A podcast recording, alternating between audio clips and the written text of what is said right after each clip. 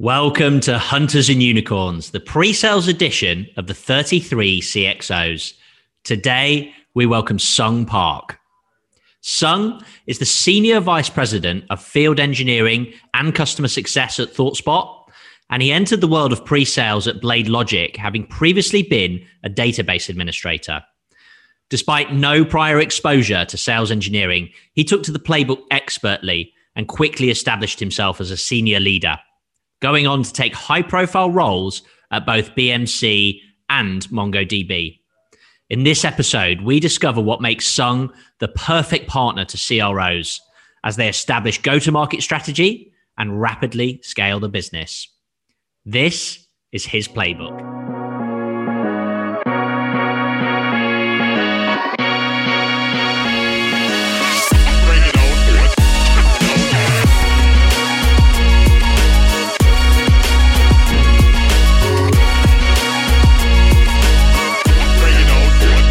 Pre-sales edition of the 33 CXOs, we discover the crucial role that the pre-sales organization played in what is regarded as the greatest success story in the history of software sales. When John McMahon reunited the team at Blade Logic, he had a clear vision to create a sales and pre-sales organization that was in absolute unison.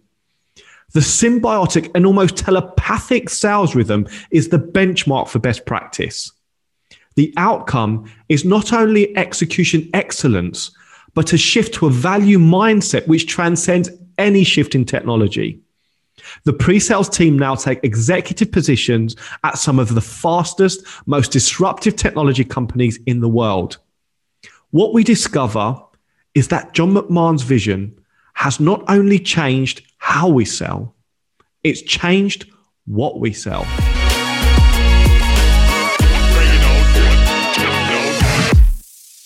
Welcome to Hunters and Unicorns. I'm Simon Kutis and I'm joined by my co host, Patrick Harrison. It's great to be here. And it's an absolute pleasure and honor to be joined today by Sung Park. Sung, welcome to the show. Simon, thank you. Patrick, hello. How are you? Sung, thank you so much for joining us. Fantastic to have you on the show. Excellent. Looking forward to this. so, Sung, currently Senior Vice President of Customer Success and Field Engineering at ThoughtSpot.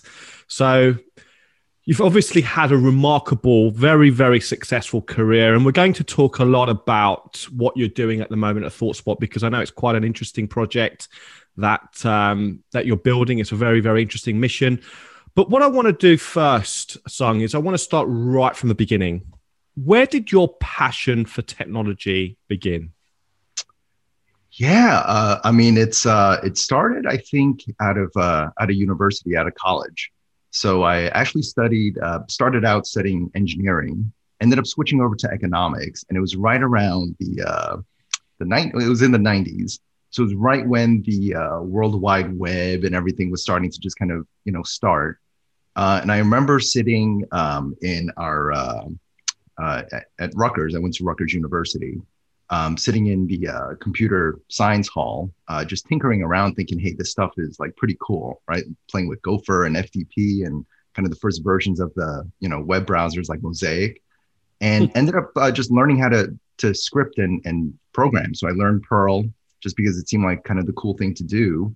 My first job actually was at uh, AT&T uh, WorldNet, uh, dial-up service, if you remember what that is for everyone yeah. out there. It's these little modems yeah. you would dial up for the internet, and um, ended up just uh, having a, I think, a high degree of just curiosity, right, with just kind of technology, like how things work, and just this concept of this interconnected kind of mesh of computers and people, which you know obviously is far accelerated into what it is today. So ended up just you know kind of self-taught, obviously uh, learning how to uh, program a little bit and that's what landed me my first real uh, tech job at uh, actually the Wall Street Journal, Dow Jones, uh, where um, I proudly built their first career site, so their job posting site on uh, DowJones.com and WallStreetJournal.com. Wow! Uh, using Perl and using just basically HTML, and then I, I kind of uh, took a little bit of a foray into, um, you know, at the time, you know them today as full stack developers.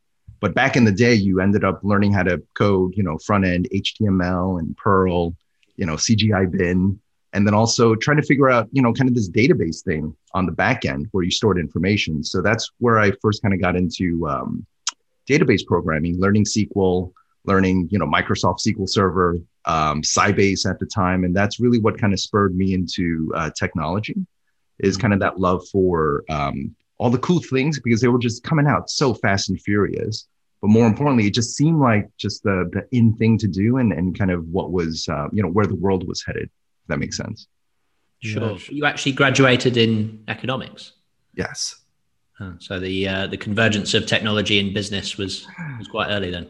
Yes, exactly. Did you have an idea of what you wanted your career to be, or was it just that you were just enjoying the tech at the time, or? It, was all tech at the time. I had no clue, right? I mean, if anyone told me at the time that you could do this job where it marries both technology and, and business, you get to talk to customers, you get to solve real world problems. Mm-hmm. I would have said, hey, like that kind of job doesn't exist. You either, uh, you know, I'm Korean, uh, Korean parents. Uh, there are only two jobs I could have done, right? Either be a doctor or be a lawyer or be an engineer, right? So there really were no other kind of paths for me in terms of, uh, you know, what my parents had kind of set expectations for. But, you know, just kind of luck. I think there's timing and luck with life. And obviously, there was a lot happening on the technology side. And then I think there's a lot of bit of timing and luck with the people you meet and the network you build, right? In terms of getting you some opportunities, opening doors where you know you didn't know sometimes doors existed. So there was no planning or foresight in terms of, hey, I want to get into tech because this is the wave. It just was kind of the cool thing, and it just happened to be, uh, you know, just by a force of events, uh, you know, transpiring that you just end up meeting people right throughout the career. Mm. Sure. So obviously, breakaway solutions is um, is was were, were your roles with AT and T and Dow Jones through breakaway solutions? No, so th- they were before uh, okay. breakaway solutions. So from Dow Jones, I ended up working with a few gentlemen who ended up leaving Dow Jones to go go to work at Breakaway. So oh, yeah, right, to my okay. point and they they called me after a few months saying like hey sung they're looking for someone to do some sysadmin work we have this concept called application you know service provider it's like a hosting company that runs applications and infrastructure uh, for customers and i said well hey that sounds kind of interesting because i can learn more it sounds like it kind of paid well and it was during this whole dot com you know yeah. bubble right that was kind of building and it was pretty cool because I, I live in in new jersey and um, it was a job in Manhattan in downtown. So that was another draw is to kind of be in, you know, working in the city, yeah. working in tech, working in Soho, and um, that's how I ended up going to to uh, Breakaway Solutions. Mm. So there, you would have been with, I imagine Tim Fessenden would have been there at the time. You would have had uh, Dave was obviously at, at, the helm at the time as well. He had quite a senior role there, and Vance and VJ was was also there. So that that's that's really the nucleus of the whole Blade Logic business, right? It was, it was pre Blade Logic, exactly. So that's where um, I spent quite a bit of time, uh, obviously working closely with them um, but then also experiencing the uh, joys and trials and tribulations of the dot com bubble bursting, right? So, yeah. you know, I, I was uh, just so happy and through the roof because it was basically a, you know, a paper millionaire, right? I got all these options, stock was high flying at the time. I was like trying to do the math. This is amazing and it's going to keep growing. And then by the time all was said and done, um, obviously the stock uh, ended up, uh, unfortunately, kind of trading and being delisted ultimately we went through rounds and rounds of layoffs after the whole dot-com bubble burst mm. but for what it's worth it was probably the most um, rewarding time too just because of the connections you make having tried something and having you know obviously learned quite a bit but also having kind of experienced a, quite a bit of the failure too because no matter how hard you tried there was just macro um, you know conditions right and macro forces that were uh, obviously not that friendly to kind of you know just tech at the time, but it was uh, quite invigorating to be able to just meet people that um, ended up, you know, me feeling like the stupidest person in the room, right? And it was me kind of getting comfortable in that skin, saying that, hey, I definitely don't know anything, and to just kind of uh, take the mindset of being, you know, a bit of a sponge and just kind of absorbing and learning what you can from from everyone. Yeah. So, yeah. So- those guys went on to go and create Blade Logic, but yes. you, you, decided not to follow them. Was the option presented to you, or or or did they not at the time? And well, at, at, at the time, I mean, so I lasted through. I want to say proudly through seven or eight rounds of layoffs.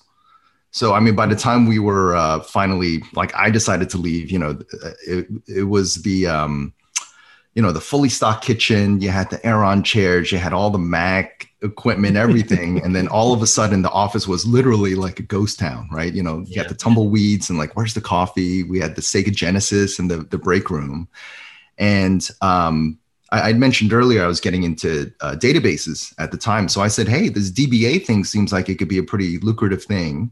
Um, pretty interesting. And I think I just naturally gravitated toward a little bit more of kind of the safety net, right? Having done now the dot com, yeah. I said, hey, why don't I go to a little bit more of a traditional, you know, maybe corporate, you know, business? And I ended up joining uh, Tiffany and Company, um, the uh, running their e-commerce database systems.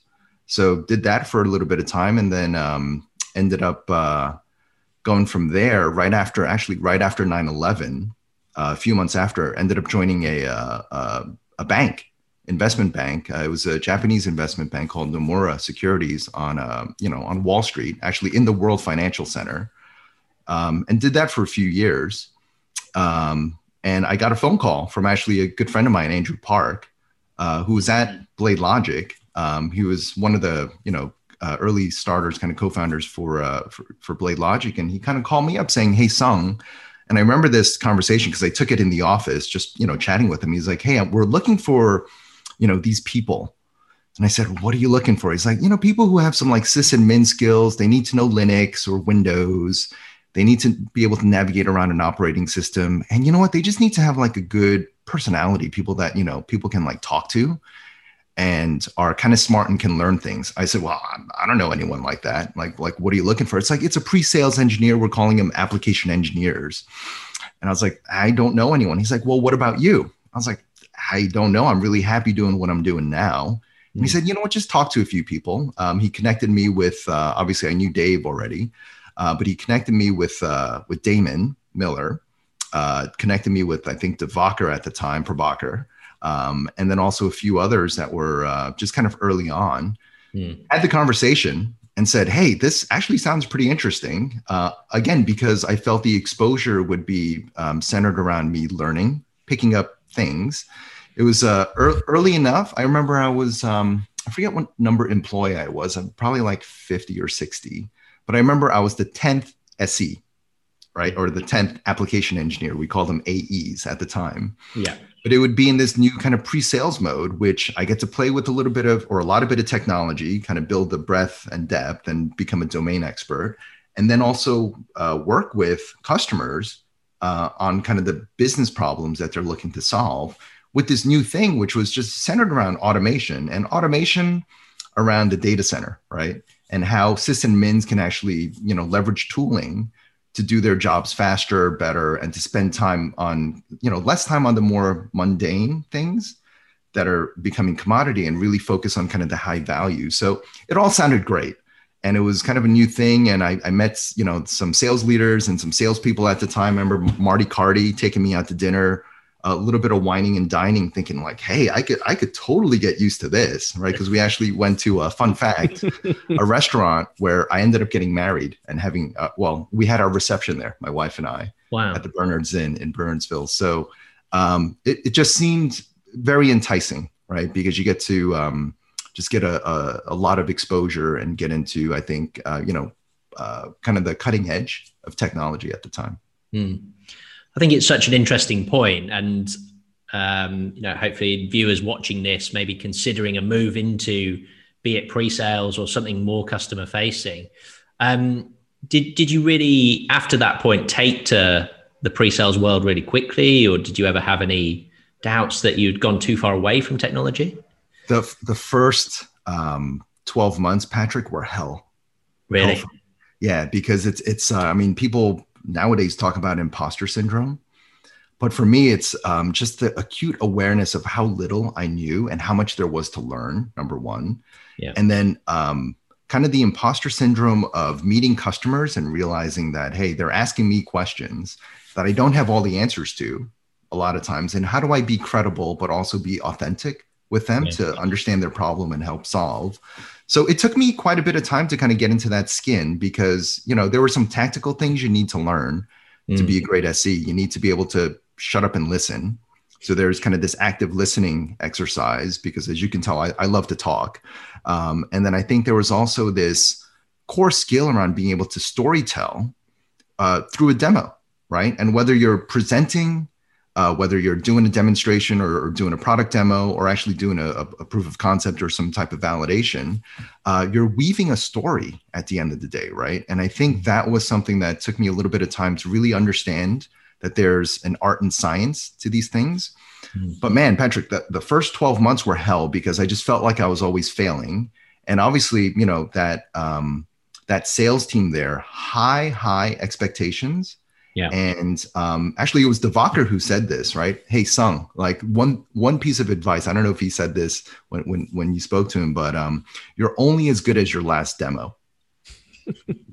Which is so true, right? Because you know, no matter how good you are, the minute you screw something up, it's like, ah, well, Sung messed up that demo, so like we're not going to close that deal. So you yeah. you kind of feel the you know the intense like pressure and the burden to always be at your your best and to bring your A game and I think that was one thing that it took me quite a bit of time just personally. I don't think, hopefully, externally, I kind of showed that, but it, it really took me some time to kind of figure out hey, these are the skills I need to build. Mm-hmm. I now have some fair degree of self confidence in terms of the expertise, right? And having built those skills. And I think the, you know, uh, the mindset there was um, always making sure that you're um, staying abreast and kind of iterating, right? Learning, learning, and making sure you're absorbing. Otherwise, it was kind of the fear of um, also being, um, you know, kind of becoming antiquated, right? If you don't know the next cool thing that either we're building or that customers are going to care about, I think that was really just that fix, you know, fixation almost yeah. on making sure that you, you know, really stayed stayed on top of that. Mm. And Blade Logic touched on so many different points of an enterprise customer's infrastructure, right? It was. Yeah, I mean, because it, it, was it was really cool because you ended up selling to obviously IT, but you also ended up selling to the business. Someone had to sign the check, mm. so it, it was a really good way to cut teeth around obviously dealing and building, you know, technical champions, right? The the people who are going to be influencers, sometimes decision makers around the tech itself, but then also making sure that you're able to articulate the business pain and the business value because at the end of the day that's what you're selling right? You have to identify the pain yeah. prove that there's pain there uh, you know validate it show it to the the prospect right or to the customer and then say here's how we'll help you solve it and and you know prove that out. And if you take that into account it was um, really great of a proving ground for any pre-sales. I think engineer or consultant to understand selling high and selling to the business, but also selling um, wide, uh, you know, throughout the the, the account, uh, but also through to other, um, I guess, all the persona, right, personae that you have to deal with, right. So it, it was it was it was great just to kind of cut your teeth, and obviously met a a ton of great people there, both in in uh, the sales world and also in the pre-sales world, as you know. How important do you think the pre-sales organization was in the overall success of Blade Logic? Wow, I would say absolutely probably the most important thing. I mean, because well, think about it, and and I, I hope most of the sales leaders will agree because um, it's really where the rubber meets the road, right? If you think about um, how to bridge that business and technology gap so that you can really, you know, identify the pain prove it out, but prove it in a way that is well um, differentiated as well as well quantified. It, it, devil's in the details, right? And I think this is where um, we really ended up earning our our uh, our paychecks is being able to execute super well on that whole kind of spectrum of things that happen in the initial onset of meeting a prospect, understanding that pain through great discovery, and then executing as well as you can through you know building champions really really focusing in on that pain and then also quantifying like how we can actually help because you have to justify some amount of spend and kind of prove out that hey we can save your you know uh, your time instead of having to patch and upgrade these servers um, spending hours a week times you know 50 50 weeks that you're working you know, because I'm counting the two weeks of vacation. What number does that actually mean in terms of actual, you know, uh, FTE time as well as dollars? So, hmm. um, long-winded way of saying, I think you know every great sales organization has uh, an even greater pre-sales organization right there with them, right? Mm-hmm. Because I think. Uh, it truly is one of the, the most unique roles where you have that uh, perfect marriage of business and technology and it's it's really uh, like i said before you're only as good as your last demo or you're only as good as your last poc so you have to maintain kind of that high bar of um, execution excellence. So um, if, if they had a crappy pre-sales team at blade logic i guarantee it probably w- would not have been as uh, um, as fun of a ride or as quick of a ride to kind of the outcomes that happened there. And, and what enabled the building of such a great pre-sales organization in your opinion uh, probably a few key factors right? We had um, obviously uh, i mean the biggest change was when we changed um, sales leaders i'll say. So i'll talk about sales first. So mm. um, you know obviously when john mcmahon kind of came on board and came to the helm uh, it, it was a totally different sales world right? I mean no disrespect to obviously the the prior uh, sales regime because you know it got us there but you know what got us there wasn't going to get us to i think where we were trying to head.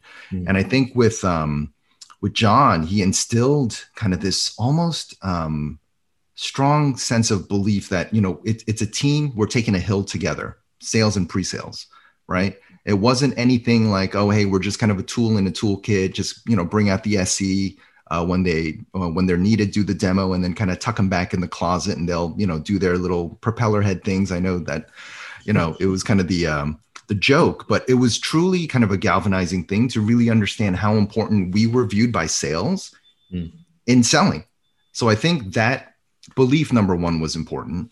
I think we had some fantastic leaders right? So if you think about like damon and uh, damon miller and if you think about tim fessenden if you think about devakar um, they all instilled i think their own kind of flavor of you know what was needed to be a successful um, you know se yeah and it came down to i think things that i still employ in my, my playbook right? It's like how you recruit um, it's how you train and what you do to ultimately um, kind of set the expectation of the role. Because i truly believe you can't do a role or a job well unless you know exactly what the job is right? So you have to be super clear as far as hey you need to kick ass with your presentations right? You need to kick ass with your demos and you need to execute your pocs flawlessly. If you just do those three things well then usually you know you end up with some pretty damn good results but you also get um, i think a really good way to kind of you know i don't want to say um, filter out anything but you the the SEs who end up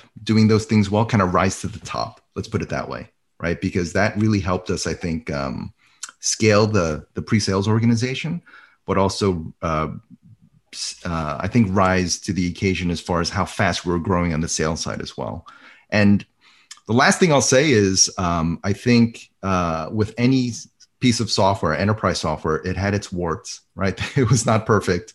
And I think any SE worth their uh, weight in gold basically earns it by um, knowing where the you know the skeletons are where some of the pitfalls are mm. knowing how to avoid them position around them but more importantly focus on the things that made us different than our main competitor at the time which was uh, you know opsware right so it was kind of a, a great way to have you know so think about this dynamic. You had John galvanizing the sales team, right? And really setting forward with some discipline, some accountability, a methodology that works, how to qualify the hell out of deals, making sure pre-sales were involved. So like you felt like a team. Mm. You had a mission, right? Because hey, we wanted to be obviously a you know damn big company, but also we had um, a competitor, right, with Opsware. So we had an enemy that helped us galvanize even further and really helped us focus in on I think the the mission or the task at hand. And then you had a, honestly a bunch of great, smart group of people on, on the pre-sale side that just figured it out along the way because there was no playbook at the time, and we just kind of figured out the things that mattered and distilled it down to that because we honestly had no time or bandwidth to kind of waste in mm-hmm. reality. That's an interesting point. So there was a playbook for the sales side, but the playbook wasn't really defined on the pre-sale side at that point a playbook meaning you know um, John came in with his playbook, like you know what john's about because he honed that over the craft of you know several companies Yeah. i'm saying on the on the pre-sale side we did have to figure out a few things that Mm-hmm. align to what sales was doing i, I think that's really uh, what i mean more than anything because if you think about like what i've learned and employed it's probably not too far off from what you know I learned from John and from like Carlos De La Torre and and from you know some of the great sales leaders I've worked with. You know Scott Davis, like they um, are all kind of disciples of you know how to sell and how to run sales organizations. And for me, we had to just make sure we adapted and complemented that, right? Because the rate in which we grow and expand and drive, you know, kind of the the, the sales uh, organization, you have to keep up and sometimes be a little bit of ahead because you know any great SE organization is able to help enable and kind of get you know reps productive as well, right? They have a, a, usually a pretty big part in that, especially when it's a very deep, heavy technical product. So I didn't mean to say like, hey, we had no playbook, but it was really just adapting what we already kind of uh, had around like some uh, learnings and some Yeah. hypotheses, and really making sure that it was uh, very complementary to what sales was doing. Yeah. Yeah. Yeah, that's really interesting. And I guess on the the pre-sale side, it the playbook kind of alters a little bit more company to company Oh, based on the differences in tech, right? Absolutely, right? Because I think uh, as tech has progressed, even in the last, you know, decade, um, you know, well, so like MongoDB, for example, like open source, like what does that mean? And then I think even with the role I'm at now, which I'm sure we'll talk about, it's uh, I Mm. think evolved even further with the advent of cloud, with SaaS, with how we think about, you know, when we uh, look at customers and the customer journey. Because think about it, we held the keys to the kingdom back then to software. You had to interface with us in order to even get get hands on keyboard, right? To look at the software versus now you can almost you have the free trials, you have open source, you have you know SaaS where you don't even need to talk to anyone if you really didn't want to, and kind of get a product experience, right? Yeah. So I think that there's a lot of nuance around that for sure. But you know, Hmm. to my point, Blade Logic was such an awesome proving ground. It Mm. was a great place to cut you know cut your teeth because it was also where I went from an individual contributor to a manager. Mm. Uh, obviously, you know, it's um, just a time that I look back with a lot of uh, you know fondness, just because of the again the connections I've made, but also the fact that we kind of pulled it, you know, we pulled it out, right? As far as having a, a great outcome with an IPO Mm. and then an acquisition, right, with uh, Yeah. kind of the bigger companies. So, um, yeah, amazing. And um, just to take it back slightly, Sung, so Mm-hmm. obviously a difficult first 12 months. Um, and then, as you mentioned, obviously you, you developed, you moved into management. What, what were the kind of key things that, that really triggered for you to, to take that step into presumably ex- excelling at pre-sales and then into leadership? Uh, I remember this conversation. I was actually in my car driving over the Tappan Zee Bridge, uh, going. Um, I was obviously going north. I forget if I was going to upstate New York somewhere or if I was going to maybe uh, Connecticut. I forget exactly where I was going, Hmm. but I remember the conversation in the car because uh, Carlos, Carlos De La Torre, and Carlos was I, I- know on uh, on the series before, called me up saying like, "Hey, Sung, um, what do you think about uh, being a manager?" I said, Hey, man, I really enjoy what I'm doing. And remember that imposter syndrome thing from before? yeah. I was like, I've never managed before. Why would you even like want to look at me? I don't want to like, you know, F things up. And he kind of talked me through and convinced me, saying, Hey, like it'd be great for you to um, take the opportunity, um, lead the team, because obviously you're, you know, and he said it. I don't know if he, I think he meant it like, Hey, you're doing really well. Everyone kind of looks up to you. Hmm. And it'd be great for you to be able to kind of, um, help us in terms of how we're expanding and growing uh, the pre-sales organization as well as you know the expansion in sales. Mm. so i remember uh, you know coming home uh, talking to my wife jen and just saying like hey what do you think? She's like absolutely well, absolutely. I mean i'll, I'll save that and she's like you have to ta- take it. Like th- Yeah. this is a great opportunity for you. So uh said yes. Yeah let's do it. Right? And um i think it was uh not by me force of nature wanting to get into leadership and management. It was actually carlos and i owe him so much to just kind of him thinking highly enough of me at the time and having him you know enough confidence to say that. So um that that was my first step into it in, into management at, at blade logic. And it was a small team and obviously i knew everyone too right? Because we work side by side. And the transition ended up probably being much easier than i thought for what it's worth. Sure. Yeah. So the 33 CXOs were hired against the ICE criteria. It's obviously well documented the criteria that they were using, John was was using to hire and identify high potential sales guys with the right attitude, the right attributes. What was the criteria for pre-sales? Uh, not not too dissimilar, right? So we are looking for um, obviously technical aptitude, like that was the baseline watermark. You have to have some demonstrated depth and breadth in technology. Does it have to be relevant tech, or could it be? Uh, usually, for Blade Logic, it did because we were obviously selling to um, a particular profile, and we were mm-hmm. very much focused on a, a, wide breadth of operating systems at the time. So whether it was like HPUX or AIX or Linux or Windows, we were looking for some degree of hands-on depth. Um, we were definitely looking for uh, a high index of learning as well. So uh, when I mentioned just the curiosity, there's the intellectual curiosity, the technical curiosity, always asking questions, wanting to learn more. Um, I didn't know it at the time, but it was kind of this whole growth mindset. How do you go and kind of challenge yourself, and how do I just continuously find ways to you know learn and improve? So we were looking for technical aptitude and have that be demonstrated and well defined. Um, I was also looking for kind of the high index around learning.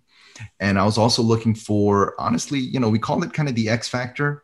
Um, but the X factor comes in the form of just that passion and kind of that drive. And, uh, you know, we call it drive and grit today. Mm-hmm. But it was just, you know, someone with high horsepower and the ability to um, have that, I think, demonstrated work ethic. And, uh, you know, the thing we stole from from sales was uh, coachability, right? John McMahon always talk, talks about, you know, how coachable uh, is is is the candidate, is the individual, is the mm-hmm. team member, and obviously that has a lot of uh, connection and correlation to um, I think the uh, uh, ability to um, have that kind of growth mindset because you want to always be constantly taking in feedback and finding ways to improve. And I think it's um, it's a really really good trait that um, I think honestly whether you're in pre-sales or not is just good for kind of a, a lifetime right from a career perspective regardless of the role right is uh, just having that like openness to coachability. Because honestly you have to remove some of the emotion and the defensiveness as humans we have. It's like well hey you you just said my demo sucked. Like well screw you right? I thought my demo was fine. But hey here are the things you could have done to make it that much better mm. right? A sim- simple example. But i think that those were the things we looked at right is technical aptitude and the depth right? Because you have to have it. Like that's kind of a given we were looking at obviously you know how much of that intellectual curiosity they had. We are looking for that drive right? X factor grit um, that ability to just kind of go and go. And then coachability right? If, if we find that kind of perfect mix uh, we ended up um, you know having some some just great hires and people who've been super successful. And I mm. t- tell you stories about a few of them too. I, I think you spoke to one of them already actually yeah, absolutely. So I, I, suppose in terms of you know that environment, why do you think some some of the pre-sales guys were able to elevate and kind of grow with it, and some perhaps didn't have the success that that maybe some others did? What, what do you think was the was the what was the the difference? Yeah, I mean, so assuming all the other things I just said are the same, right? That we all came in with that kind of level playing field then I do think the thing that ended up making a, a little bit of a difference, if um, you look at it, is how much you ended up really understanding and aligning to sales, especially sales leadership, right? Because there's one thing to build credibility with the the, uh, the reps, right? Because they'll just naturally kind of bring you into every deal, right? Saying like, hey, you know, um, Mike or Sahir or John, come, right? Because I, I, need you, important meeting. I need you to like go crush this meeting. Mm. Um, so you build that kind of confidence and credibility. But I think um, aligning to what the sales leaders were trying to do and understanding like their goals. I know it sounds like such a simple thing, but kind of endearing yourself to the things that matter to them, I think really helped with the uh, career progression for a lot of the SEs, right? That those are the I think SEs that were kind of earmarked. Like to my example around Carlos, hey, I I did everything I could to support him, you know, uh, hand over fist, anything um, same with Dan Fougere, right? Who are kind of my my my core team over in uh, in the East, and I think that's part of why he probably called me to say like, "Hey, I trust you. I have confidence in you. um, are you ready for the next step? So I, I, feel like there's that kind of angle from a uh, career progression perspective to kind of be viewed as like leadership management potential. I think the other side of it too was, hey, you got to be good at your craft and you got to be like really good at just being you know you hear about audible readiness and you know handling the curveballs and handling the objections and those are the things that you just don't um, you can't teach completely. You have to have some of that innate kind of ability to have that situational fluency.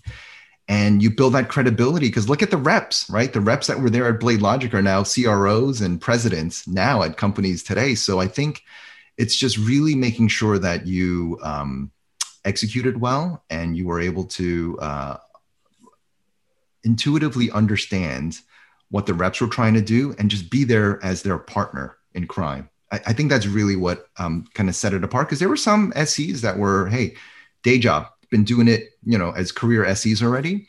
And, you know, they were great, like B pluses, right? A minuses, but they weren't necessarily going that extra mile to like really, I think, uh, make sure that they did everything they could to get that, you know, well executed meeting so that that opportunity converts into an actual deal and to really, you know, have kind of the, the rep and the sales leader's best interest in mind. I don't know if that that resonates. No, it does absolutely.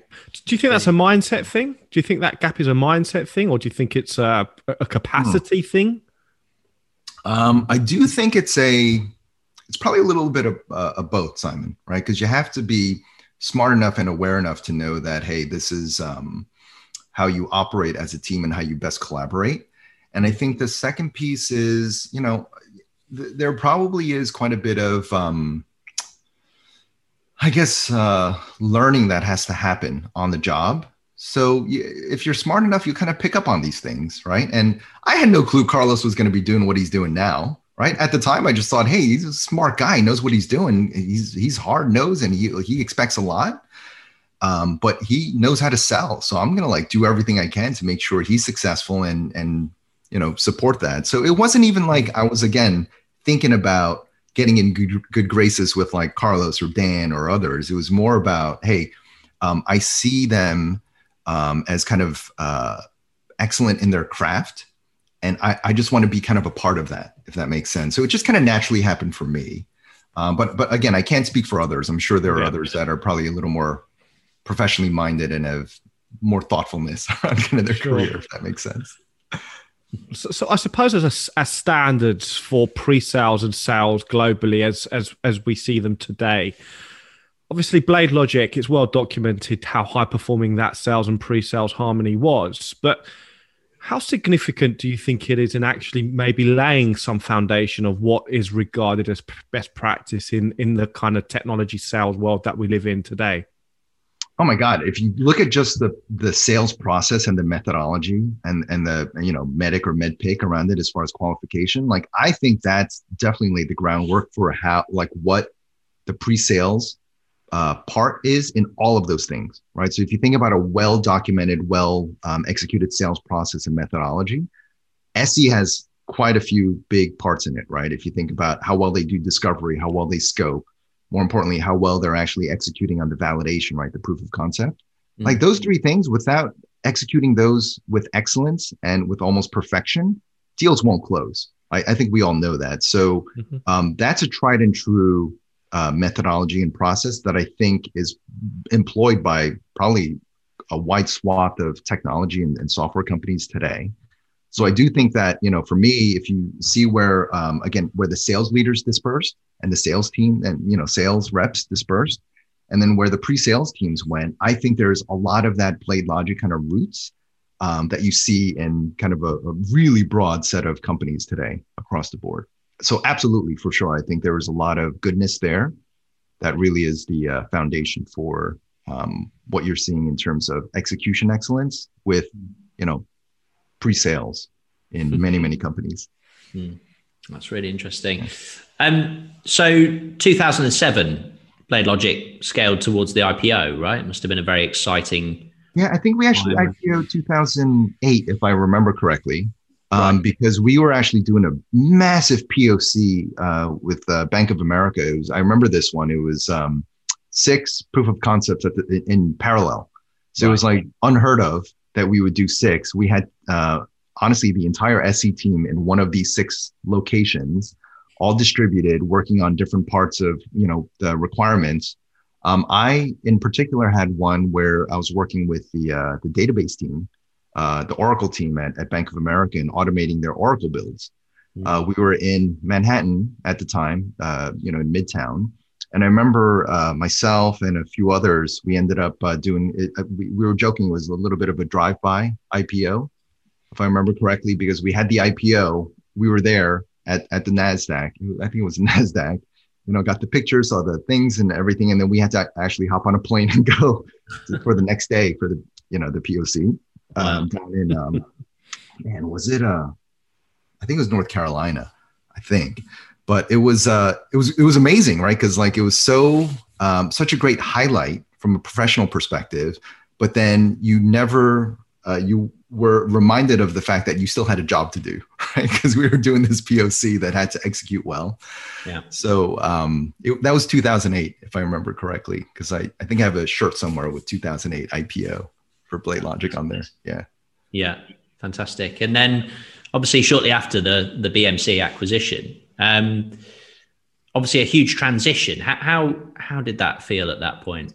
Uh, remember those first 12 months at, at BladeLogic? It, it, hmm. it, was like that, but worse, only because we felt like, hey, I mean, it, in a different way though, because we were a small company, we were only a few hundred people now being, you know, acquired by this, you know, much bigger company. It was a few thousand. I think it was like 6,000 at the time. Yeah. And our first, um, obviously we were happy about the acquisition because it was a, a pretty cool outcome because Opsware had just been picked up already as well, I, I think. And, um, we uh, ended up having the first experience in uh, it was Nashville for sales kickoff. So mm-hmm. we were just kind of a little small group of people trying to like stay together. We had I remember sitting in some big uh, meeting room uh, with the BMC team, kind of walking through details of what the acquisition meant, what you can expect. Here's like you know what kind of stock you get, and here's like the roles, and here's some HR people and everything. Mm. But we ended up being a team of oh man, I want to say 40, maybe 50 SEs being swallowed up by, I think it was maybe a few hundred, you know, being part of a much larger organization. Mm-hmm. And honestly, like people weren't that friendly, man. It was like, you know, you had kind of the, you know, um, uh, a few of them, and I, I'm not going to name names, but one of them, they kind of say like, "Hey, what do you know?" kind of thing. It's like you've been doing this for a few years. You come from a little rinky-dink, you know, company that we just bought. Yeah. So like, hey, this is this is how the big boys play in enterprise software. So it was kind of that, you know, a little bit of that mentality. But I will say this: it took a, you know, when I say 12 months, um, little did these people know it was a reverse takeover, right? so you know, by the time all was said and done, like, guess who was on top? It was obviously John and sales leadership. And remember, I was I was running the East at the time mm. uh, for uh, for BladeLogic, and they ended up, you know, figuring out ways to just uh, incorporate all the Blade Logic leadership um, in pre-sales with the other BMC leadership. So you had kind of these like weird um, two managers in one area or one region situation. So you knew eventually this was all going to consolidate and there was going to be a little bit of a bake off. Yeah. That's what I mean, Patrick, when it was, you know, 12 months of just like, you know, difficulty because it's like, hey, uh, part of me was like, I'm competing against other pre-sales leaders who've been doing this a while and, and, you know, obviously are, are expert and then you've got this upstart group of like really smart hungry ses who were just like you know kind of scrapping right in a way. So i think that that mindset was definitely there but obviously we know how that turned out. Just saying. Absolutely. Yeah. And um, for our viewers maybe going th- who've recently been through an acquisition who have only maybe just so, um, been in pre-sales roles selling point solutions before um, moving to, to an organization with such a wide portfolio, how, how did that help you or, or challenge you? Was it a positive overall? Um, I think there were uh, every product at BMC had an acronym. Hmm. so it was number one, learning all the acronyms. Uh, to your point, there were pillars, right? There was obviously, you know, the help desk, like, uh, you know, uh, change management, ITSM, uh, solutions. We were part of like now the automation. They had uh, acquired a company called Marimba at the time for desktop automation, and we were kind of filling out the portfolio on the server side and the data center side. Mm. And then you had kind of this, uh, you know, predictive, you know, monitoring, um, as well as uh, you know the service assurance business line that they called it.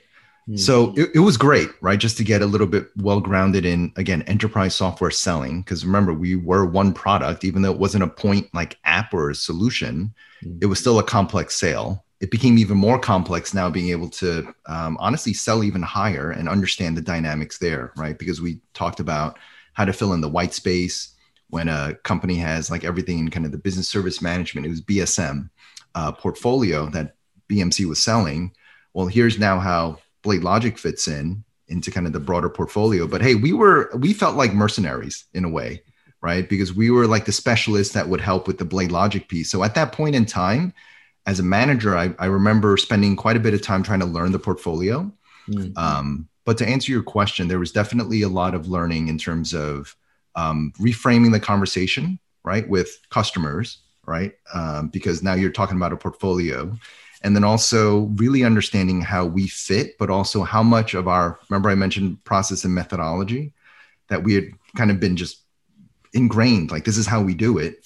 A lot of that ended up um, i think being very useful to um, kind of marry that methodology and rigor and discipline in terms of how we sell and and um, how we qualify right as as pre-sales uh, professionals to um, kind of a broader portfolio, if that makes sense, right? Because there was a lot of um, opportunity there for us to obviously do things better.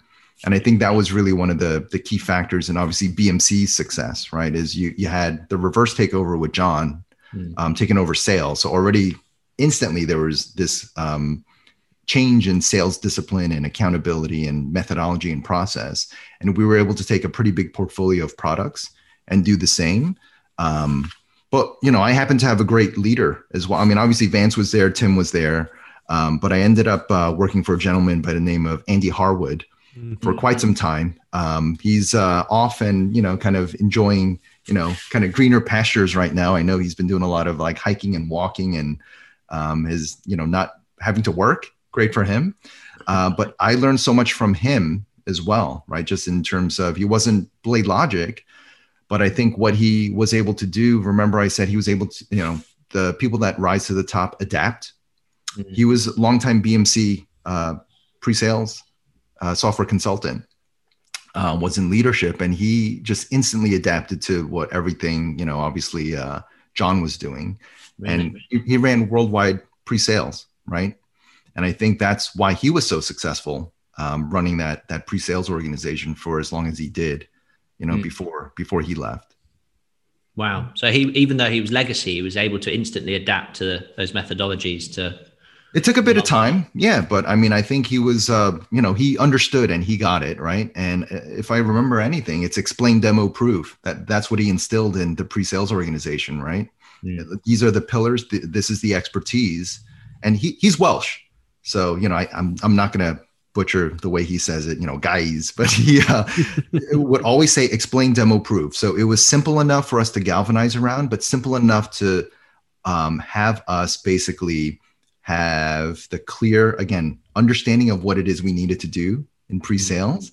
And then he would also, um, you know, he had other three things, right? So he, it, it was always around recruit, um, reward, and uh, retain right mm-hmm. as far as leadership right make sure you're always recruiting that that stayed as part of my playbook making mm-hmm. sure that you're recognizing and rewarding right and as far as like how you're um, building our careers uh, building our career paths making sure that you you know recognize for for great you know uh, performance building a meritocracy so all those things he instilled and you know he might be someone interesting to talk to as well because he's just just a great guy um, mm-hmm. but you know to my point he really did well to kind of adapt to the sales methodology and process and everything that was happening.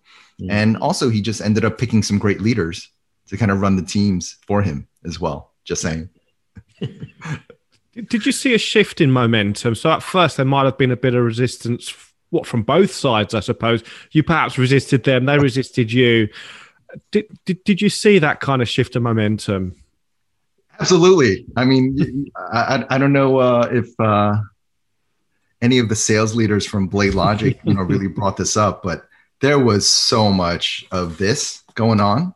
Some some was very blatant, and some was not so, you know, a little more passive, uh, passive aggressive, I should say. Um, it, it still manifested quite a bit, I think, in even the pre-sales organization. Because again, remember the kind of the general mindset, right? The general environment we stepped into is like, you know, we acquired you, little Blade Logic team. Like it wasn't anything, you know, more than that. And again, it wasn't nefarious or malicious. I think it was just kind of the mindset. Honestly, if I were BMC longtime, you know, SE, SE leader, I probably would have just had that same mentality. No one would have, I think, expected that but it did manifest itself that way and it, it all played out especially if you look at who ended up running emea uh, for sales and for pre-sales who ended up running obviously you know the americas um, all the sales leaders from blade logic ended up you know for the most part right it was adam i think you know obviously carlos and others that ended up kind of taking critical roles where you had two leaders the bmc leader and the blade logic leader so that didn't happen overnight that took a bit of time so there was a little bit of like conflict and some contention. But hey, like it was expected, right? Because I don't think there's any simple way to do it, right? Someone's going to be unhappy.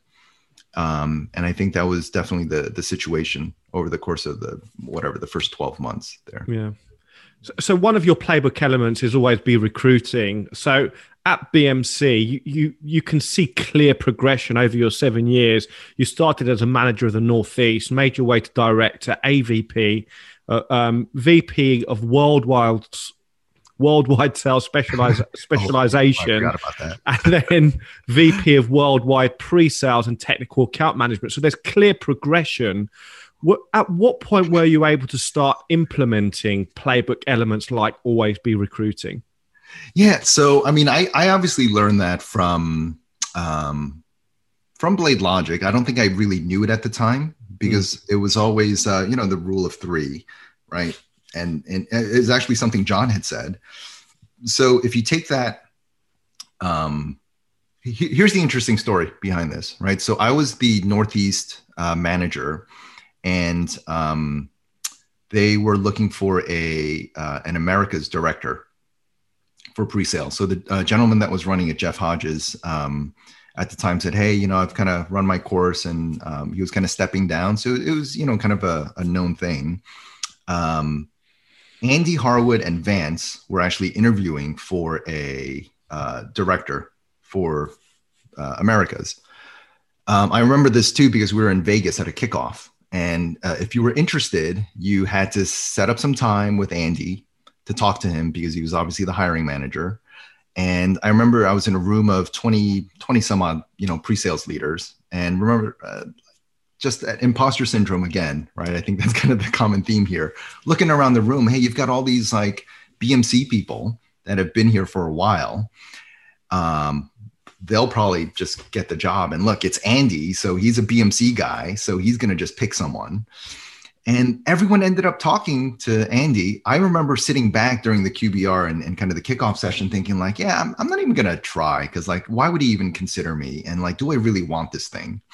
And I remember um, Andy pulled me aside towards the end. We were just done with the QBR and kind of wrapped up.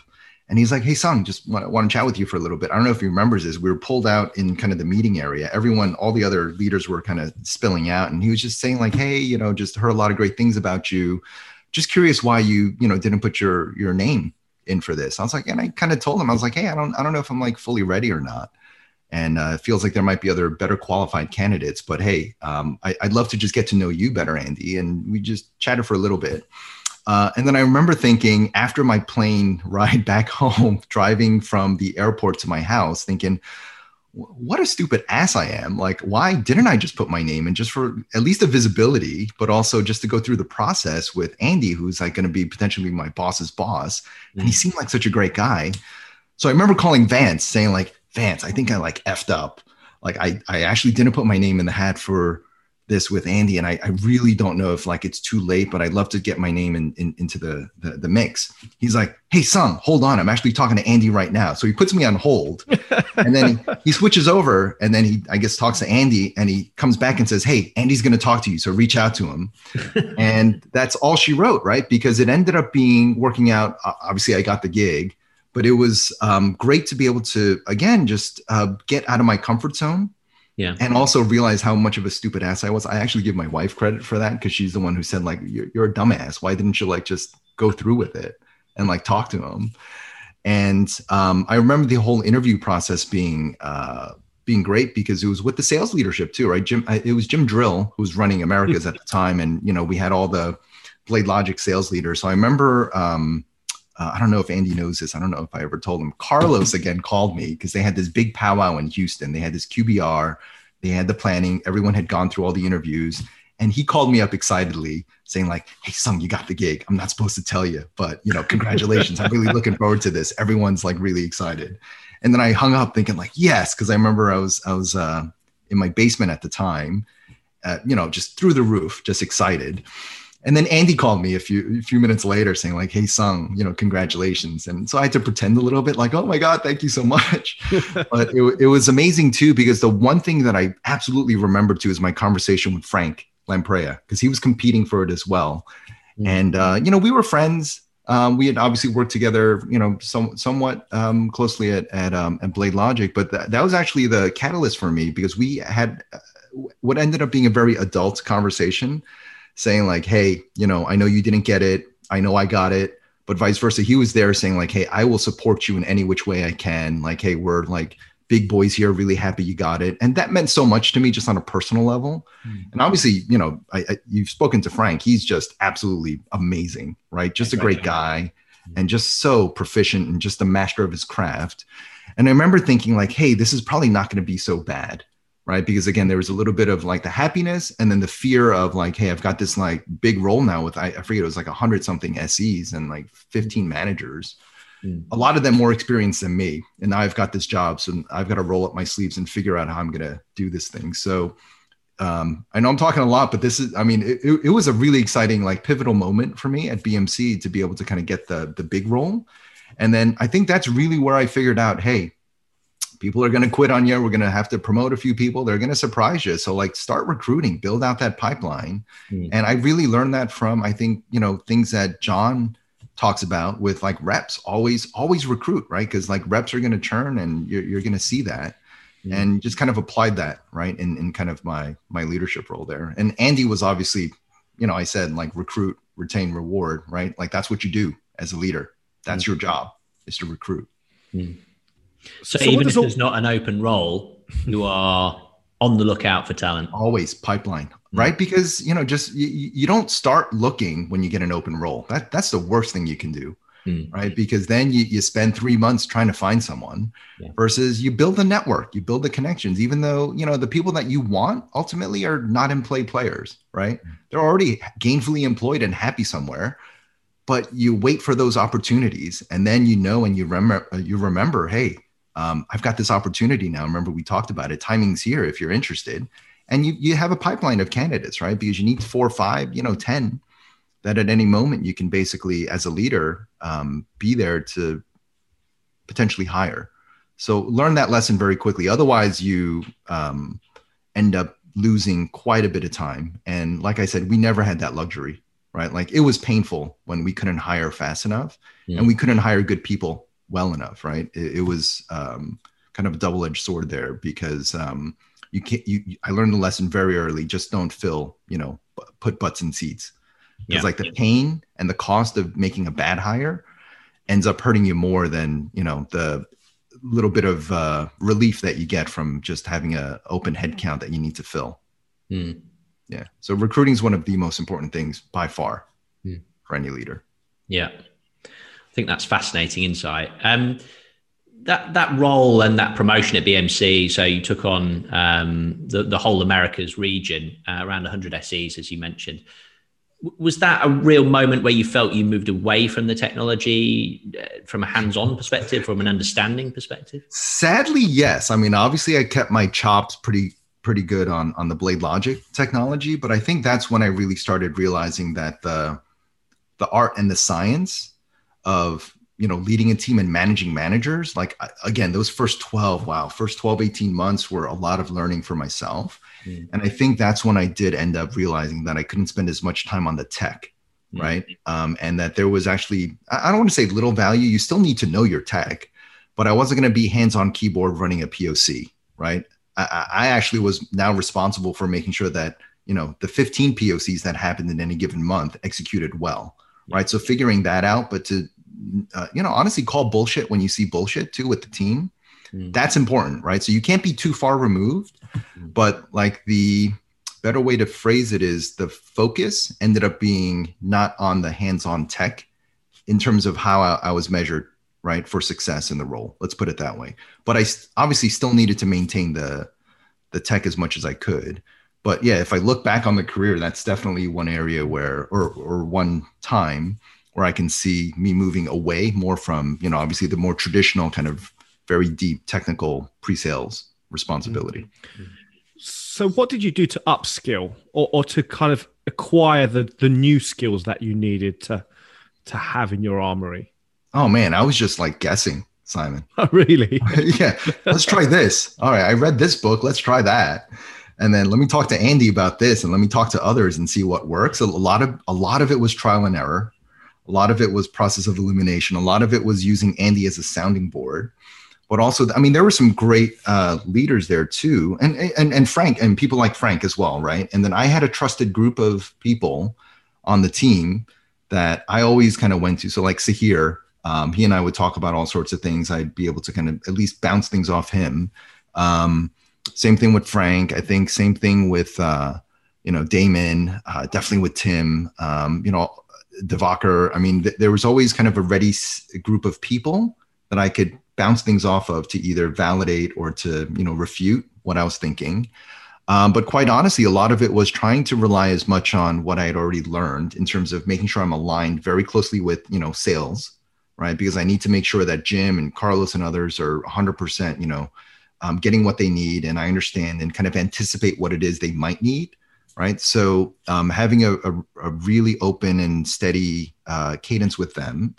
Um, and then also, uh, honestly, just figuring out like how to manage people is a hard thing. So like one of the skills that I think I did learn was just being able to have a, a you know a difficult conversation. People generally shy away from that, right? Because it's it's not easy to have um, you know conflict or contention or that awkward uh, moment where you're giving someone some like really tough feedback, mm-hmm. and then also expecting them to you know change their behavior or to you know ultimately even like let go someone. Mm-hmm. So I I think I really just by uh, trial by fire learned that skill um, because I had to. Let's put it that way. No one was coaching me necessarily saying like, "This is how you have a conversation." We did some training later, right? With uh, you know having um, you know uh, difficult conversations and um, some of the soft skills. But I think that was one of the things that um, I definitely picked up early. But you know, to answer your question, it was uh, not out of a book or someone teaching me. And you know, as as great as Andy uh, is as a leader and uh, as a manager, I obviously learned a lot from him, just from like his feedback to me. Um, but you kind of have to own it and do it yourself at the end of the mm-hmm. day, right? And I'll, I mean, I made mistakes, right? And looking back, of course, I definitely would have done some things differently. But but you live and learn, and I think that's ultimately, you know, uh, what's important is how well you can uh, admit to those mistakes and also recover from them very quickly. Mm, sure. And not do it again. right. So, so, part of your playbook, uh, another element of your playbook is train people and then train them some more. Is that something that you took from BladeLogic or BMC or what? You know, just tell us a little bit about that as an element of your playbook. Yeah, so you know, we call it keeping the the sword sharp, right? So I think I definitely picked up a lot of that from uh, obviously the BladeLogic days, right? Because John uh, and and the mantra was to to train the reps. No matter how much you train them, you train them more on methodology, on the product, competitive uh, intel, on the differentiators, on how to run a first meeting, how to actually have a, a conversation with you know a prospect and a customer. So you, you take that to heart and obviously apply it on the technology side. And, and like I said, um, I think the uh, mindset around staying abreast of technology and, and kind of being ahead of that is super important. So um, we made that a focal point at BladeLogic to stay ahead of obviously you know what's happening with BladeLogic and kind of the broad uh, set of technologies that we dealt with, right? Operating system and kind of starting to go up the stack, the application stack yeah. and with databases. And then at BMC, obviously we had a huge portfolio, like I said, and we were thinking about, hey, how do we do like major minors, but then also think about how adept we want people to be across the portfolio. So th- that was my first real experience with dealing with uh, a, a, big um, enablement function. And I think that's where we really honed it, right? We learned the, the core concept and the philosophy at BladeLogic, but BMC is where we actually learned how to do it, both from a sales methodology perspective, doing like the sales boot camps, right, for the two weeks, doing the constant quarterly training, pre and post QBR. That's really where we learn the um, uh, the operating cadence around that, but then also how to deliver it, and then also learn how to really hone what it is we were doing, whether it was a technical uh, piece of training, product training, or more importantly, soft skill. So uh, again, BMC is where I think a lot of uh, that was refined because I, I, I think we still, uh, a lot of us still probably use a lot of the, the playbooks from there. Um, but you, you, can't train people enough. Right. And I think um, it's, it's one of these things, especially in pre-sales where you have to be, you know, staying on top of uh, the, the market and the product and the competition. So it's one of these things that just, I, honestly, just part and parcel with the job. mm. Fantastic. Yeah. Um, so after running the Americas, Sung, for uh, for several years, mm-hmm. you, you, took on briefly, as we said, a, a, VP of worldwide sales specialization before taking on a huge role of, of VP of worldwide pre-sales and technical account management. Right. Um, talk us through that that transition.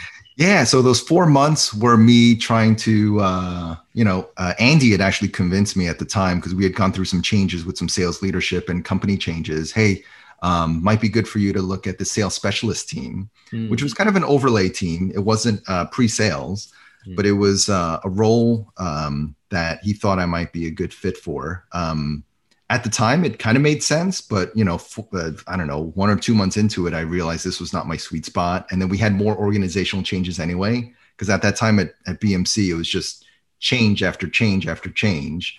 So ended up, uh, you know, every SE at some point probably considers um, going into sales at some point.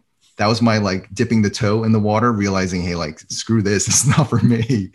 And then also the the reorg ended up just making that answer pretty easy. So then the worldwide role ended up me. Um, it was worldwide in the sense I ran basically the team that supported the showcase accounts we call them at BMC.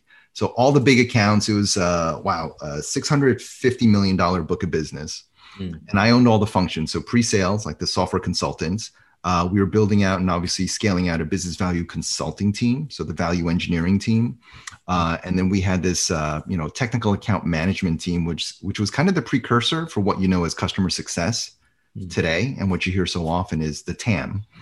So uh, did that for a few years, um, and again, I think uh, at some point um, it was pretty clear to me that uh, there was a lot of um, challenges, but also the the market, the world was kind of changing, right? So for me, it ended up being uh, a great way to learn some additional functions. I want to say, especially like you know, running and, and leading a BVC team, and then um, honestly, learning what I did back then really helps in my current role, right, from a, a customer success point of view. So. Mm-hmm. It was um, it was a great transition, and again, I did this all under Andy Harwood, right? And it was something that uh, again I, I'm forever indebted to him for for again having the belief right in me and un- understanding that hey you know he would constantly give me more scope and more role and and i think at that that point it was you know uh, a pretty large team mm. at the time so it, it was definitely uh, um, kind of a good way right for me to um, think about uh, the evolution right having been acquired in and having you know just like this northeast uh, team of like uh, SE specialists to now having kind of this worldwide role. It was it was pretty it was pretty great, right? To look back at that time. Mm. Absolutely, yeah. So April 2015, I, I, imagine was it Carlos that called you up and said, "Yeah, come across." I mean, he called me before then. Uh, obviously, that's when I, I jumped ship because I remember him calling me, and and he had been trying to get me over to a few places too, right? Because uh, you know, he was over at uh, ClearSlide. Um, strangely enough, I, I mean, this, I, I, guess I can say it now. So I, I did um, interview and accept a job at AppDynamics back in 2013. Oh, wow. Um, to run pre-sales. I had some stuff going on kind of the personal side um, at the time. So ended up uh, accepting and having to uh, renege on it, which was obviously like just, un- you know, unbeknownst to me, like I just had to get my head wrapped around it. But like looking back, it was kind of a tough time. But at the same time, it was kind of the best move I made because obviously everything worked out in kind of the long run. Mm-hmm. Uh, Carlos tapped me on the shoulder. Obviously, I knew Dev Ittycheria. Yeah, of course. Um, yeah. And you know, just the fact alone that it was kind of in the database space and having had some experience in data and databases, mm-hmm. he's like, "Hey, Sung, just got the CRO gig what do you think? You want to be my kind of partner in crime? I'm condensing it, of course. And, you know, we had a lot of conversations. I ended up uh, having to talk to Dev Ittycheria. And, and remember, he was on the board at AppD. I yeah. think he was the one that actually kind of introduced me to, to the folks over at AppD. And when I kind of pulled out, I remember thinking like, crap, like I'm like disappointing him and I'm like, you know, just not in a good place with him. He called me out on it as any great, you know, leader should do. And we talked through it and he's like, hey, uh, I'm good. So like if you know, let's do this thing. So it was um, a pretty easy conversation, but it was also a pretty exciting one because remember I said we are so accustomed to owning keys to the kingdom. We had this open source database that you know um, talk about being the stupidest person in the room. I had three or four meetings with the co-founder and CTO Eliot, and remember thinking like, God, like I feel so stupid and I have no idea like why they're even like talking to me. And I remember the funny thing there was um, uh, I'd shown up uh, in a, I think a suit the first time when I met him. And then the second time I ended up uh, probably not wearing a tie. And then the third time I ended up wearing jeans and like a blazer. And then I remember his like little snarky comment to me saying like, "Oh, hey, I think you'll be okay. You're starting to get the picture, right? Like get get the hint because it was very casual. Everyone's in t-shirts, hoodies, right? You yeah. know, uh, startup so I remember thinking just uh, again, even even then, even though it was five years ago, just feeling very intimidated, right? Being surrounded by super smart, uber smart people.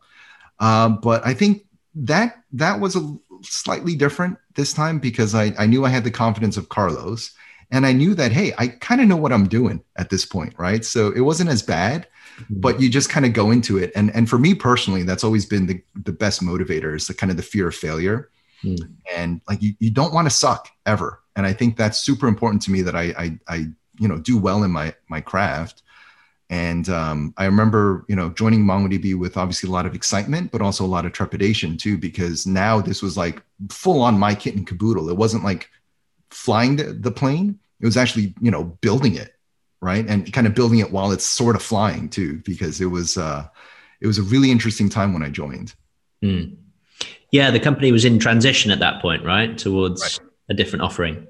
Yeah, different offering. Dev had just joined a few months back. Carlos obviously joined the December before, mm. uh, starting to figure out how to do direct sales and do it right into uh, the enterprise segment, mm. uh, and how to ultimately just evolve monetizing an open source database. Right. So I remember, you know, I think revenue at the time was probably like 20, 25 million mm. um, which you know stark difference from where it is today, right? I'm, I'm sure. Uh, I mean, the public company, and you see where they are. It's like 600 million, I think, you know, run rate. Yep. But um, it was a very small team, um, and obviously Carlos was chartered to build out that entire go-to-market function. Um, they ultimately hired a new uh, CMO right after Meagen, who I actually worked for for a little bit. Um, but yeah, it, it, it was exciting, right? Because it was kind of the first uh, opportunity for me to do something clean slate and do it in a way that it was gonna it was gonna be mine, hmm. Patrick, if that makes sense. It was my absolutely yeah my my baby to kind of you know make sure I do enough care and feeding and make sure they're you know growing yeah. versus uh, again just uh, figuring out how to like uh, sometimes it felt like just operating versus like building completely yeah. that makes sense yeah yeah i think that's so interesting how, how did you go about that then what, what what was how did you do that differently? Was it a specific playbook you created or?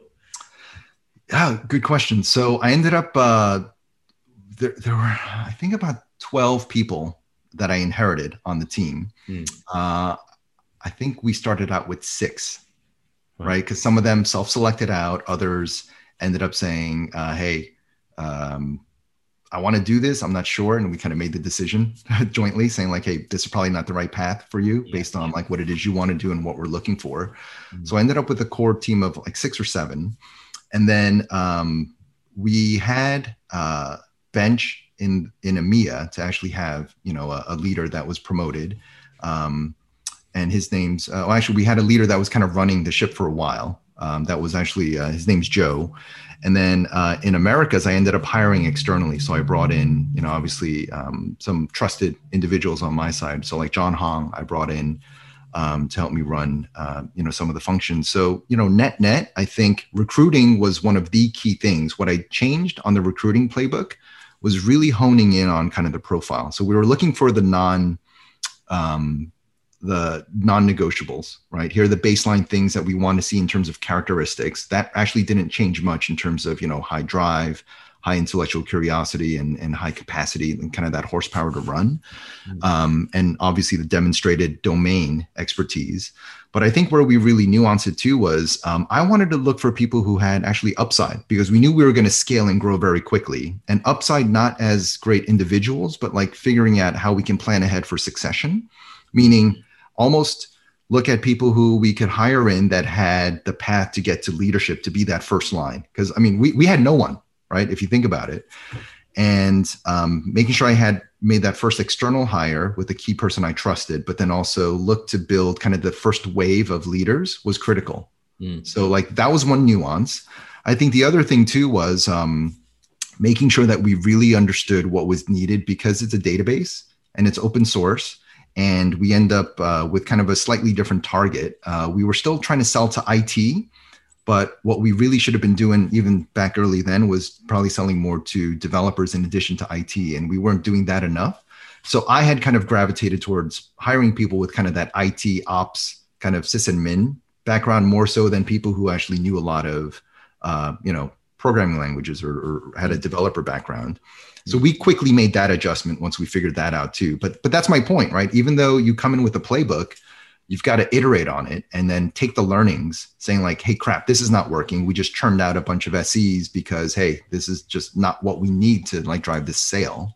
Yeah. And that happened over the course of time because as much as we went from like six to just about a hundred um, SEs globally in three years, uh, we probably churned out, you know, uh, maybe I don't know, 30, 30 or so, which, you know, looking back, maybe not horrible numbers, but, you know, to me personally as a leader, right, it, it was always hard to uh, acknowledge that, hey, I made a bad hire, or we had to, or we made a mistake, or this person's not working out.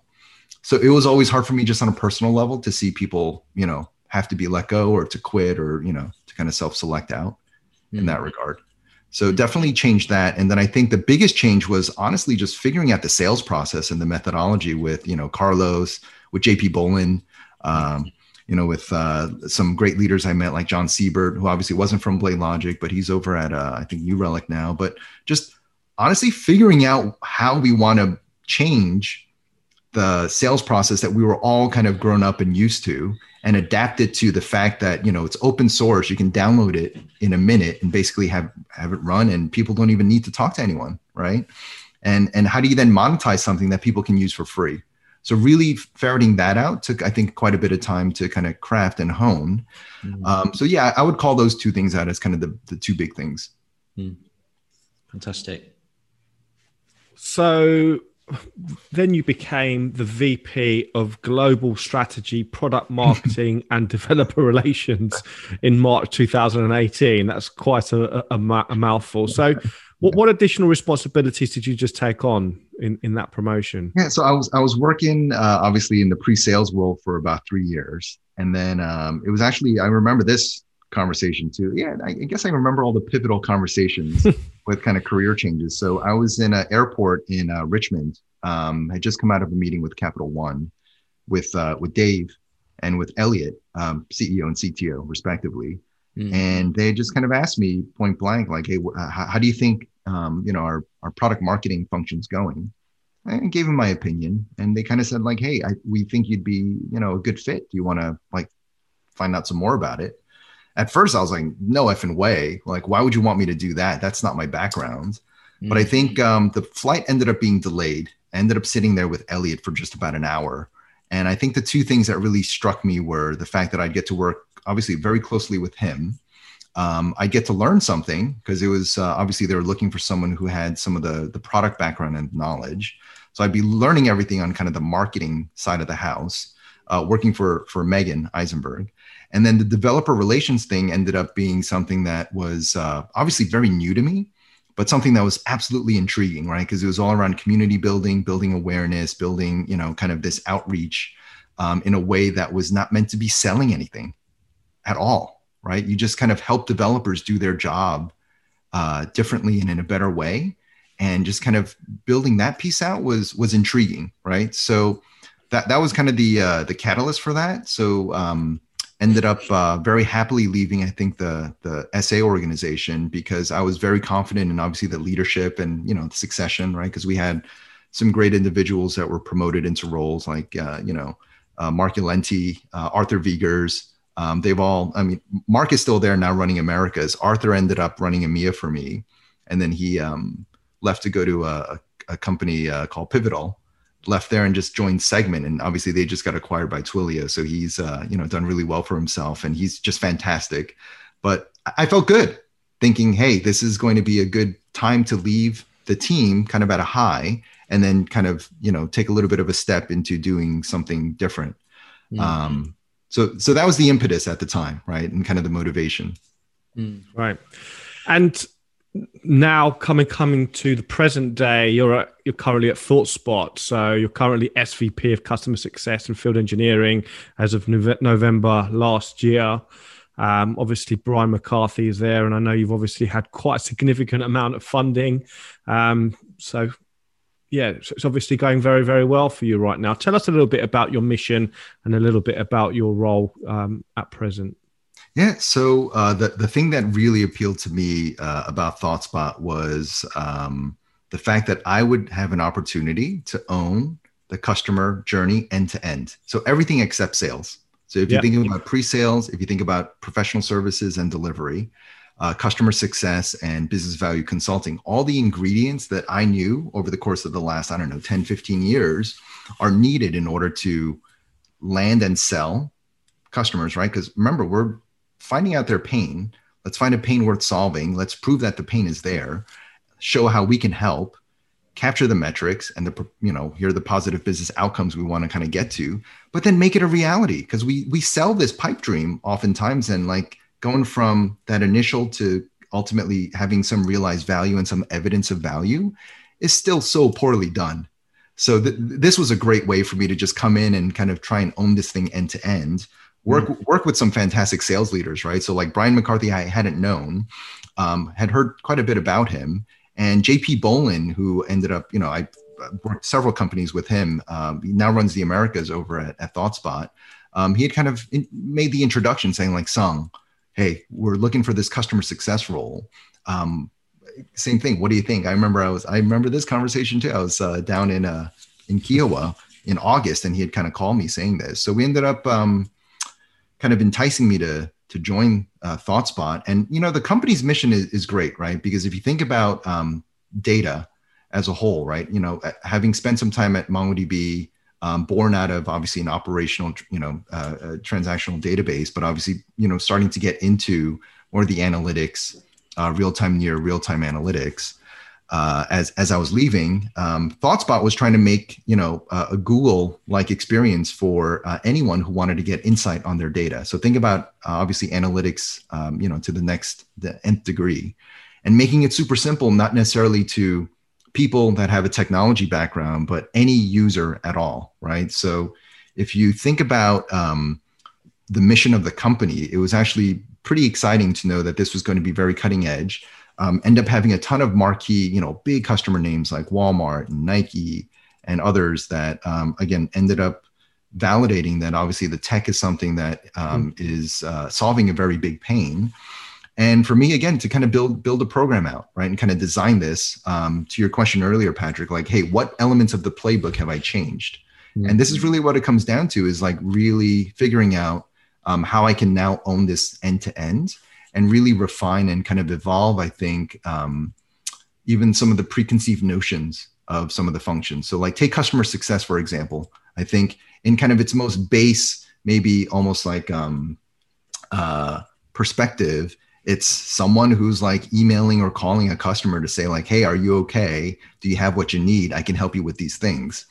versus I'm trying to flip it on its head a little bit. I uh, actually recruited some of the folks on the team um, because they're coming from pre-sales backgrounds. Yeah. So if you look at the hires I've made, so like, um, uh, well, I'll talk about one of the promotions, right? So Angela um, Hooper, she uh, was running a pre-sales team at ThoughtSpot. She runs uh, my customer success team for the Americas. Hmm. She's a pre-sales person, professional, right? And she was the best fit, I think, because she brings so much of what it is we're trying to do with customer success to the table, having the breadth, the depth, true understanding of the customer pain, but also the ability to interact with customers and solve those things and help them through those first initial obstacles, friction points, having that you know the right answer at the right time and having that kind of mindset around uh, everything i mentioned earlier.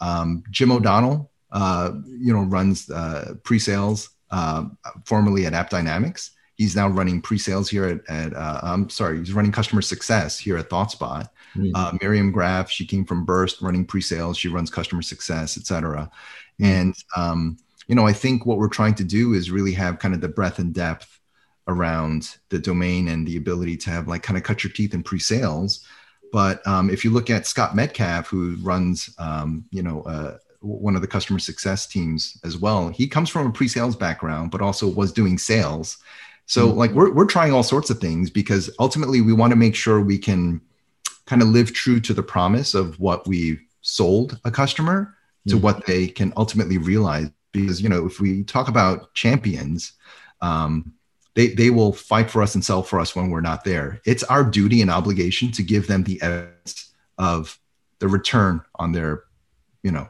investment, right? On, on what they've championed us for. So I feel like this was a great opportunity for me to be able to, again, kind of craft this and own it end to end. Mm.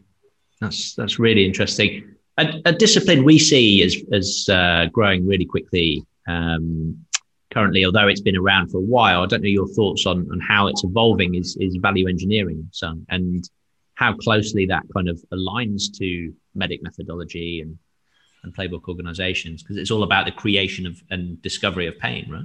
Yeah, it's definitely the creation and discovery of pain and, and quantifying it, right? So that helps. And honestly, any software company that's not doing it um, is probably doing themselves a disservice, right? Because if you think about um, value framework, uh, what are we really capturing? Future state positive business outcomes, right? So there's some number behind the pain. Hmm. So um, value engineering, business value consulting ultimately helps significantly in that arena to be able to um, capture it, identify it, but more importantly, build a solid business case and potentially an ROI model, depending on you know what it is you're selling and who you're selling to. Hmm. So that's step one, though, isn't it? Right? Because y- you can land it and say, hey, we're going to solve all these things, and here's what we're proposing. But this is where I think the beauty of what we're trying to do at ThoughtSpot really comes into play is now how do we then take that and find and capture the value realized? Mm. Because it's always hard um, to, I think, have those details kind of ferreted out and uncovered. Um, so I think for us, the business value consulting function also captures the business value realized. I know you can do it at a very high level with a, a proof point or a win story or a case study. But I'm thinking about it more as how we can arm and give back to our champions, as I said earlier, really around here's the evidence of value because every champion has their own personal win of some kind. So again, it's our obligation and duty to give them that win and give them evidence of that win, but also um, capturing that that uh, evidence of value just really ensures obviously the higher likelihood that the customer is going to renew right? There's not going to be any churn because if they're ultimately getting value, and I always posit this, value is binary. It's you, you either get value or you don't. And you know we don't want to be not providing value. So I think this is where um, business value consulting and value engineering has a huge role. In terms of you know really ensuring uh, not just that land, but ultimately you know the the net retention right of that that customer because I think in a cloud and SaaS world, that's probably one of the most important things you need to really focus on is providing value back mm. and evidence of having solved that pain that you've identified in, in, in the first place. Yeah. Yeah, that's brilliant. And do you think the market conditions and the move towards the, the license-based model has has driven a lot of that? Yeah, I, for sure, right? Because I mean, but at the end of the day, it's always about um, uh, justifying the purchase, right? And you know, at, at MongoDB, we ended up doing a lot of CFO ready uh, business cases. because as we sold uh, more and more and sold higher, and as more enterprise customers ended up um, having much larger deployments of MongoDB, uh, we ended up having to again have a, a, more encompassing ROI and a CFO ready business case, right? Which was born out of some of the things we learned at and, and kind of crafted at BMC. Mm. And same thing for ThoughtSpot. You know, David Copey, who's my director of uh, business value consulting in the Americas, um, he'll do work that's lightweight to build just kind of you know, TCO calculators but then he'll also spend quite a bit of time uh, dealing with you know big enterprise accounts to really ferret out here are the multiple use cases here are the things that um, we're potentially trying to move the needle on for two reasons. Let's kind of optimize their journey with thoughtspot. Here's the most logical set of use cases we should hit first to have the biggest uh, business impact and kind of the level of effort. And then here are the things that we might want to do medium long term so you help them kind of create that map, right? That success journey. But then more importantly, like I said, three, six, nine months later, we want to capture those stories, right? Mm. And it's not just a business value consultant, but that's something that is inherently part of what we do in customer success is mm. to, you know, identify and capture those benefits. Mm. Wow, amazing. And um, to, to ask a much broader question, um, mm-hmm for for more junior people watching this, you know, junior pre-sales engineers or or individual contributor SEs with a similar drive and, and aspiration to scale their career, what what are the key things you would advise those individuals to to be doing on a daily, weekly, monthly basis? Yeah. Oh, it's a great question. So, um, he, here's the thing. With, with the advent of the interweb, right, the internet, information superhighway, whatever you want to call it, it's so increasingly easy to reach out to people period mm. right? So i think the way that uh, so so i mean here's kind of a, a personal uh, example of it. So my, my oldest son he's 15 um, he's uh, thinking about a baseball career obviously plays a ton of baseball um, and he's uh, kind of at the point now as a freshman in high school where he's thinking about recruiting for colleges right? So he's been created an Instagram account, created a Twitter account. You guys should follow him, by the way. I'll, I'll send you the details.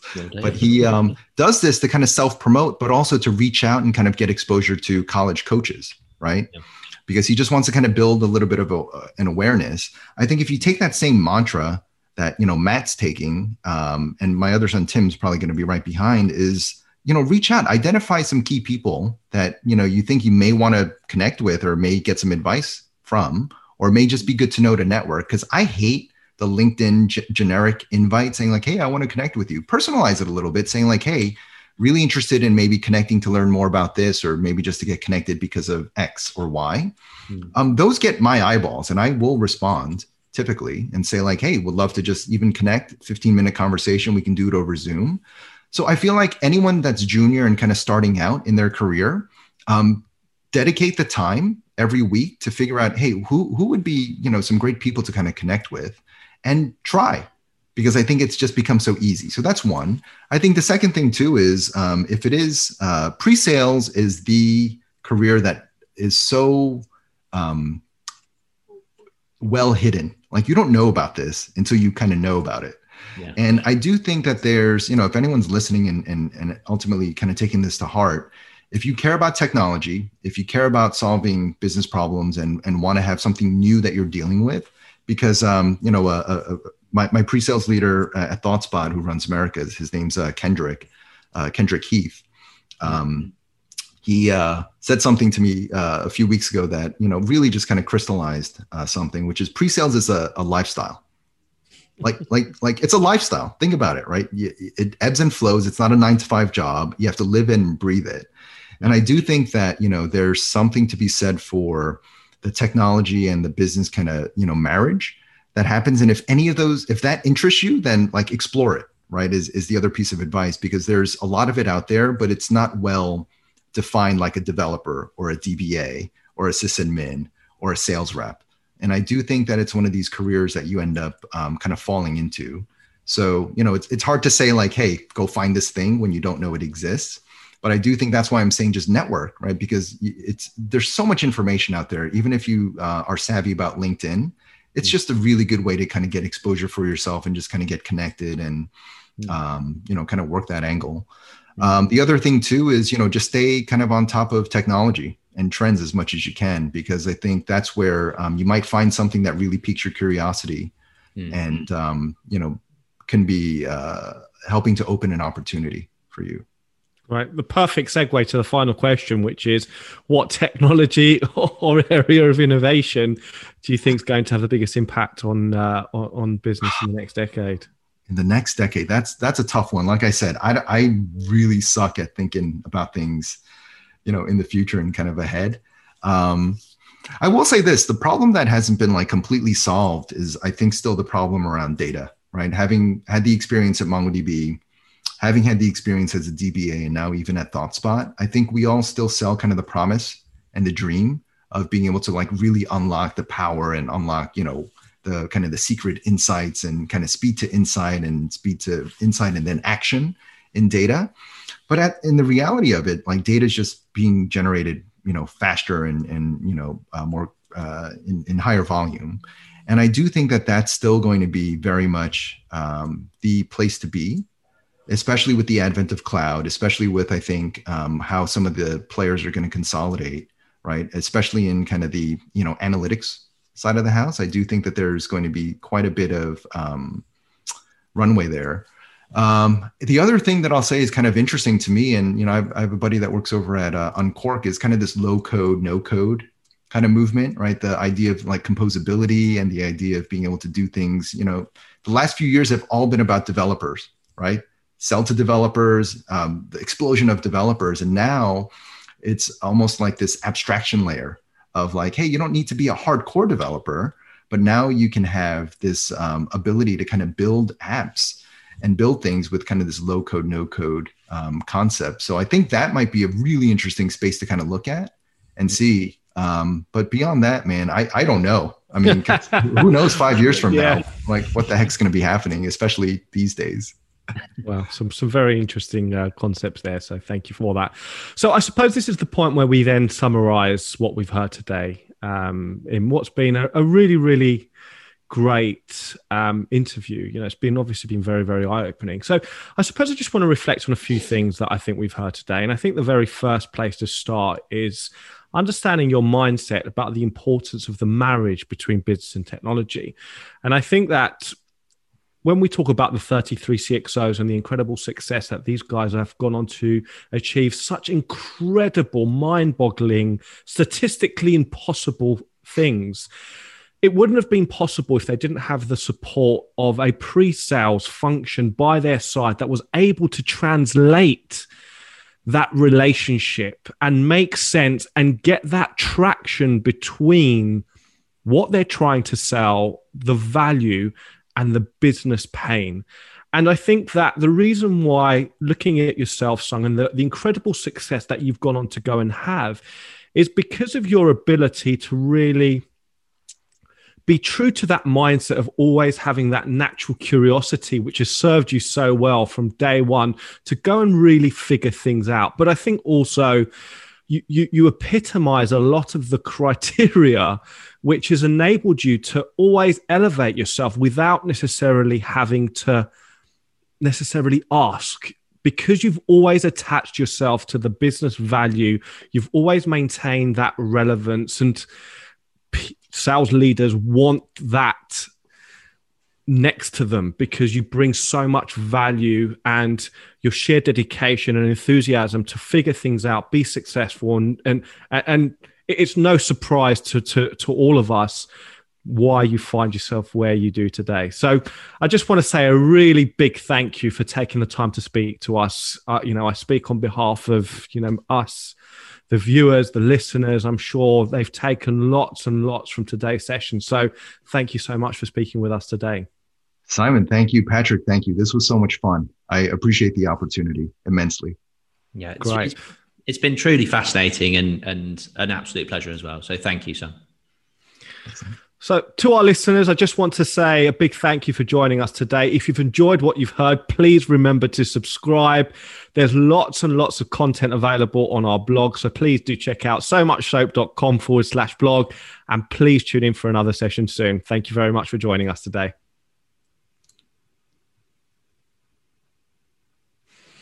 And that's a wrap. Thank you. Wow, I didn't Wow, realize that was I, I really was ranting and raving about all sorts of stuff, right? No, that, that was. How was it? Was it was really it too too no, wordy? no, no, no. It was, it was two nothing.